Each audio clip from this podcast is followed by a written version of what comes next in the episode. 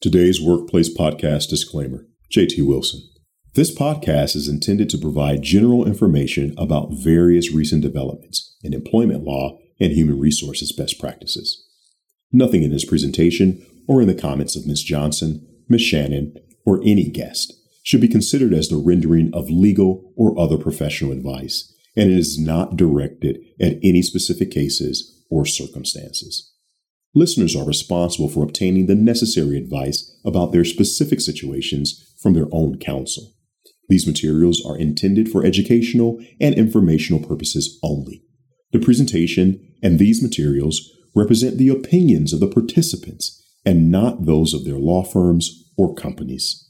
No part of these materials may be printed, photocopied, or otherwise reproduced, recorded, or stored, or transmitted in any form and by any means, electronic, mechanical, or otherwise, without the prior written permission of today's Workplace Podcast. Welcome to today's Workplace, a podcast created to keep employers current on the latest employment law trends while providing proactive solutions to the everyday issues arising in today's rapidly changing workplace. Is your business prepared for today's workplace? Let's find out with your hosts, Barbara Johnson and Belinda Reed Shannon. Welcome to today's workplace.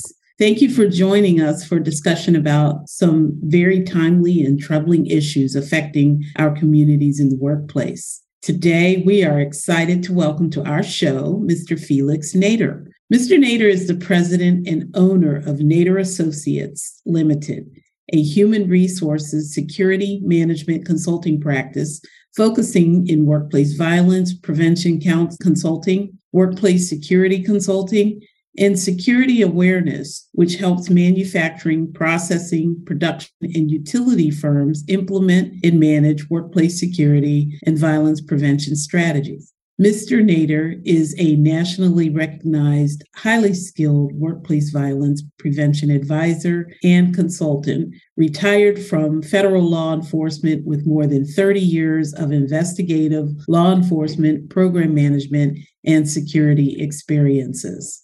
Mr. Nater, it is such a pleasure for us to sit down and talk with you today about workplace violence. But before we dig into today's topic, can you start by giving us a recap of your very successful and exciting career journey and tell us how you got involved in issues related to workplace violence? My pleasure, Barbara. Belinda, thank you very much for that uh, humbling introduction. I give all the credit to the United States Postal Service and the wonderful client work that has allowed me to expand my expertise. Barbara, specifically, I spent eight years fulfilling those years in the New York division on the violence and addiction team, an assignment that I loathed when I was initially told that I'd have that work. I had no experience in that kind of work in my past uh, training and assignments. And I just didn't know how contributory that I would be to the overall commitment and involvement. But it was the most uh, rewarding assignment in my 26 year career. It allowed me to engage employees with serious issues. It allowed me to engage with the union who were trying to protect their constituents from discipline and possible arrests and apprehension for violations of law. And it allowed me to talk with senior managers at the union side and the postal side to awaken them as to their responsibilities and functions in curtailing such behavior, educating their people, and then from the postal side, for management to hold their postmasters and district managers responsible and accountable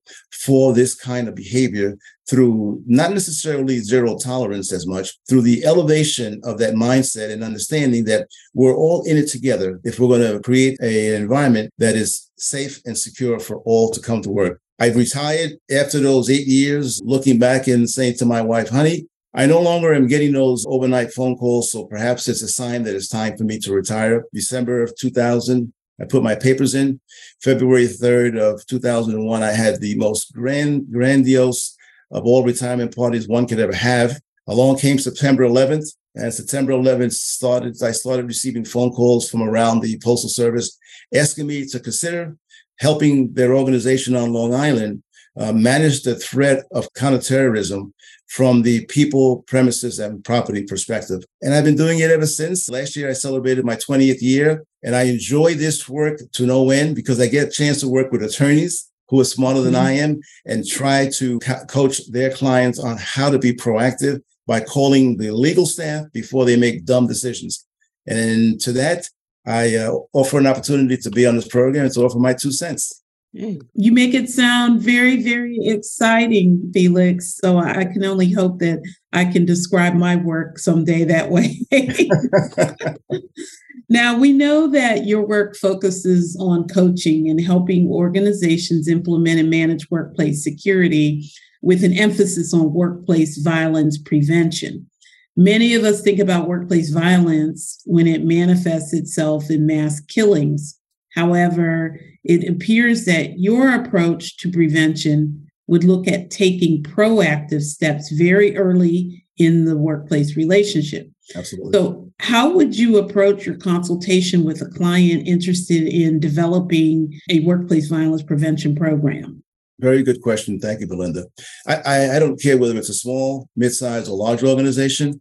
I begin it with an education. I begin it with a rapport building, trying to figure out what it is that's driving their need to have someone like me coming in to help them resolve their issues. I do it by demystifying the vernacular. The HR community is, is not law enforcement, and the non security community is non law enforcement. And what I find in the security industry, from those of us that are prime military and law enforcement, is we have our own vernacular, and that's threatening and intimidating.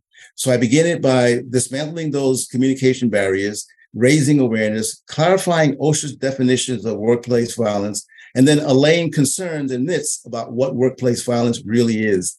For example, giving priority to active shooter before a serious commitment and investment in workplace violence prevention is not being proactive, it's being reactive. So you're going to focus in on someone who's going postal before the person ever goes postal, but not making an investment, a serious investment and commitment on workplace violence prevention that will hopefully never get the organization to deal with a disgruntled employee who transitions from unhappiness to that, that active shooter mindset. We don't want to put the cart before the horse. We want to develop a concept that embraces the organizational responsibility and commitment to prevention before the shooting starts.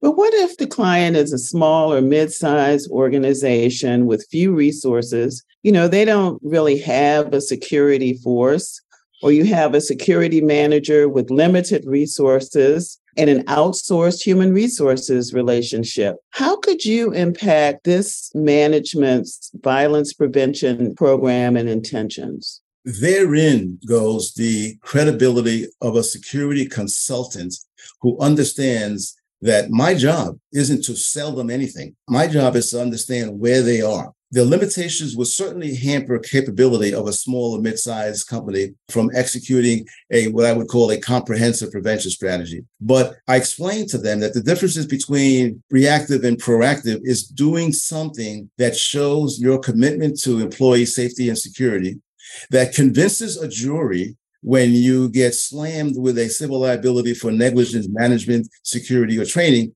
that at least you're doing something. So the investment doesn't have to be way beyond your capacity and your, and your capabilities. It could be very, very limited, such, for example, using the resources of supervisors who have access to your workforce, training them on how to observe how to coach and how to de-escalate situations. So you elevate trust and confidence in management's investment in their safety and security, causing the workforce to look up to the management team by saying, if they care about me, I'm going to care about their organization. And then we, we establish that rapport where we see something because training has allowed us to recognize it. We could say something about it. I wanted to just, if you'll allow me to backtrack just a little bit, can you give us an example of, of some of the more common types of workplace violence that you see coming up over and over again? Because I'm thinking of an organization that may not have ever had anything, you know, that would be wondering, you know, why do I even need a policy? But if you can kind of think about it, tell us a little bit more about what, how it shows up, in, particularly in today's workplace. Absolutely, absolutely. So if you're looking at the pre COVID 19 and the post COVID 19, those things that happened in pre COVID 19 are totally different than what's happening in post COVID 19. Mm. In post COVID 19 return to workplace, whether it's traditional or hybrid, because of the way they were treated during the COVID, the requirement to protect themselves and be separated from family, friends, and coworkers. The political environment, there is a new feeling of angst amongst the workforce that has dismantled any sort of respect or any sort of need to be congenial in workplaces. So defiant behavior has become the norm. I'm not doing this. I'm not wearing my mask. You mm-hmm. can't tell me what to do. So confrontations have escalated, verbal abuse has escalated, threats of physical violence have escalated, intimidating behavior, disrespect, disregard for one another, failure to follow instructions. That's all part of that defiant behavior. That happens every single day. What you don't hear about are those things that are non-violent in their design and orientation. What you hear about is when someone decides to go home and come back and exact their vengeance. But prevention to never get to that point involves managing those situations through proactive leadership, sensitive management, and engaged workforce that understands their responsibility to the organization and management's responsibility to provide them a safe and secure workplace. Yeah, so you mentioned active shooter threats, any other type of threats that workplace needs to, you know, be prepared for? Well, certainly, certainly, and and I don't want to go a little ahead of myself, but yes, on the OSHA four categories of workplace violence, it addresses those four things that they recommend employers should prepare for the employee on employee, the criminal opportunistic individual, the patient customer, and then the employee on employee crime. But within those four categories, Belinda, are threats and risks that impact the workplace. For example, everybody thinks that going postal, the active shooter, is a high incident causation of death in the workplace. But you know what really is the high causation of death in the workplace? Armed robbery. Armed mm. robberies to employees who work alone, who work in establishments that require them to manage cash, to work late at night, and opportunistic criminals take advantage of those environments to exact their vengeance on them. So it's armed robbery is really a major problem for most organizations, particularly in the retail community. Right. So it really isn't about having a complicated workplace violence prevention program, but having a comprehensive mindset or understanding of what constitutes workplace violence and what a prevention strategy then might look like. And you said that the comprehensive mindset or understanding requires that any policy look at an employer's design of the program around the work site and right. workforce specific threats and risk in defining the type of prohibited behaviors and situations that someone might encounter as per OSHA instructions. So, what else can you tell us about what OSHA regulations say about workplace violence? In answering the first part of that question, Belinda, which is a, a comprehensive question by, by itself, by having a comprehensive mindset, management understands their overall knowledge of what constitutes workplace violence what workplace violence prevention is, and how to design the policy and training programs around those particular client needs.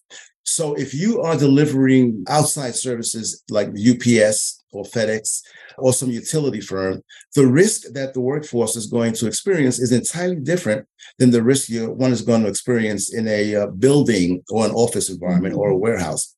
So we have to make sure that those employees recognize those unique threats that they may confront and have the appropriate training in dealing with those things, of which I consider conflict management, good communication skills, de escalation skills important so that when you engage an angry customer, you don't escalate it because your ego doesn't allow you to manage the situation. You de escalate it because training and understanding of what your responsibilities are and what acceptable behavior is to minimize risk to yourself and to de-escalate and contain the situation. So every environment, and I find this oftentimes to be the case, Belinda, the assumption is made that workplace violence is workplace violence. And the focus tends to be on the employee threat.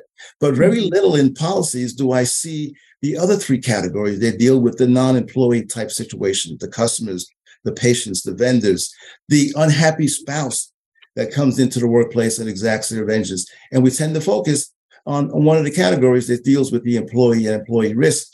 And therein causes resentment in the hearts and minds of our employees when they say, Felix Nater will be in here today to talk about workplace violence. And the reaction is, oh no, here comes that boring presentation that has nothing to do with me. So, by that mindset, it's understanding the workplace environment, understanding the employee's workplace environment, and then designing something that is specific to those needs and getting their input from past incidents to make that training even more relative and interesting. You know, you covered something fairly quickly that I'd like to spend a few more minutes on. You talked about OSHA and the four categories in OSHA dealing with workplace violence. Could you go over those again? Because I think those are important for us to understand. Yes, yes, yes. So OSHA, as part of all of that free information it offers through their website or through their um, available services, says to employers, it's not difficult to start a program up. What is difficult is managing it depending upon your resources and the type of business you might be.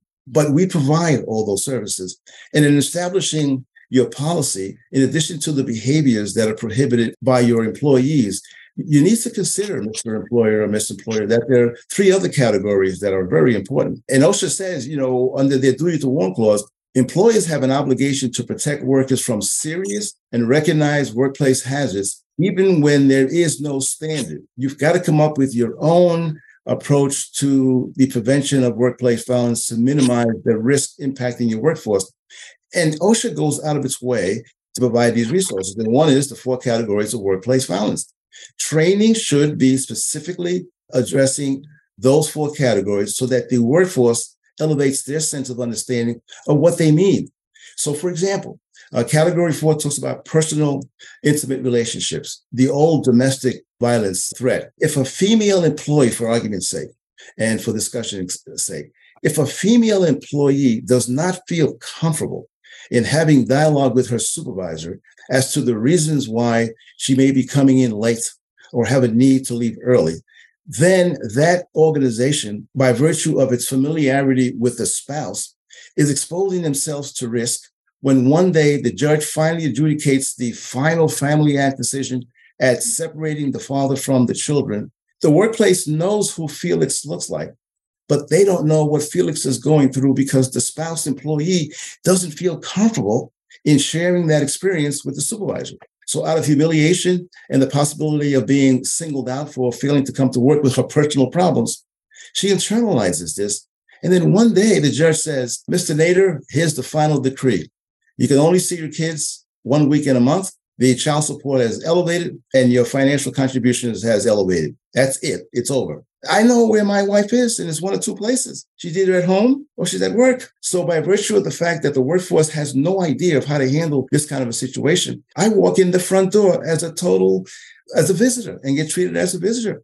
They call my wife out. My wife is surprised to see me. She runs from me. I run past the reception area. I pursue her. I corner her. I shoot her, and then I kill myself. Mm-hmm. So, if we could just dismantle this myth and develop and design training specifically around those four categories, you would be surprised at how more cooperation we would engender from a workforce that up to this point, in my opinion, is only receiving the employee side of the problem and the employee side of the active shooter and the employee side of those associated risks that are diminishing the importance of those other three categories. Mr. Nater, that was really such a great example Mm-hmm. I can actually see that happening. Yeah. The question I have is how does the employer address that situation and prevent that situation. So you talked about the employee feeling comfortable telling her supervisor this is what's going on and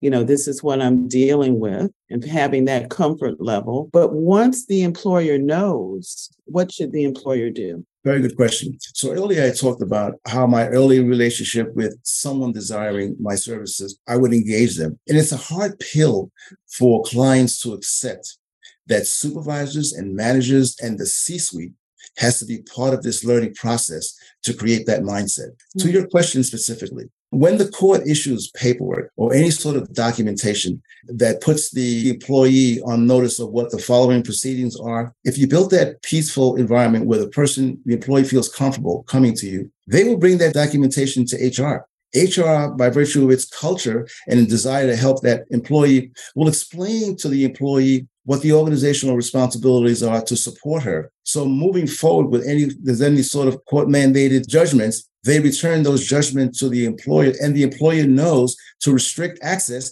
to Felix Nater because they asked the victim's spouse to provide pictures of what Felix looks like. So now the organization receptionist heightened security awareness so that they know what their responsibilities are. If there's contract or proprietary security personnel, they're heightened and put on notice of what Felix looks like so that when Felix approaches the front door, everybody can have an idea of the possibility of, of, those intentions.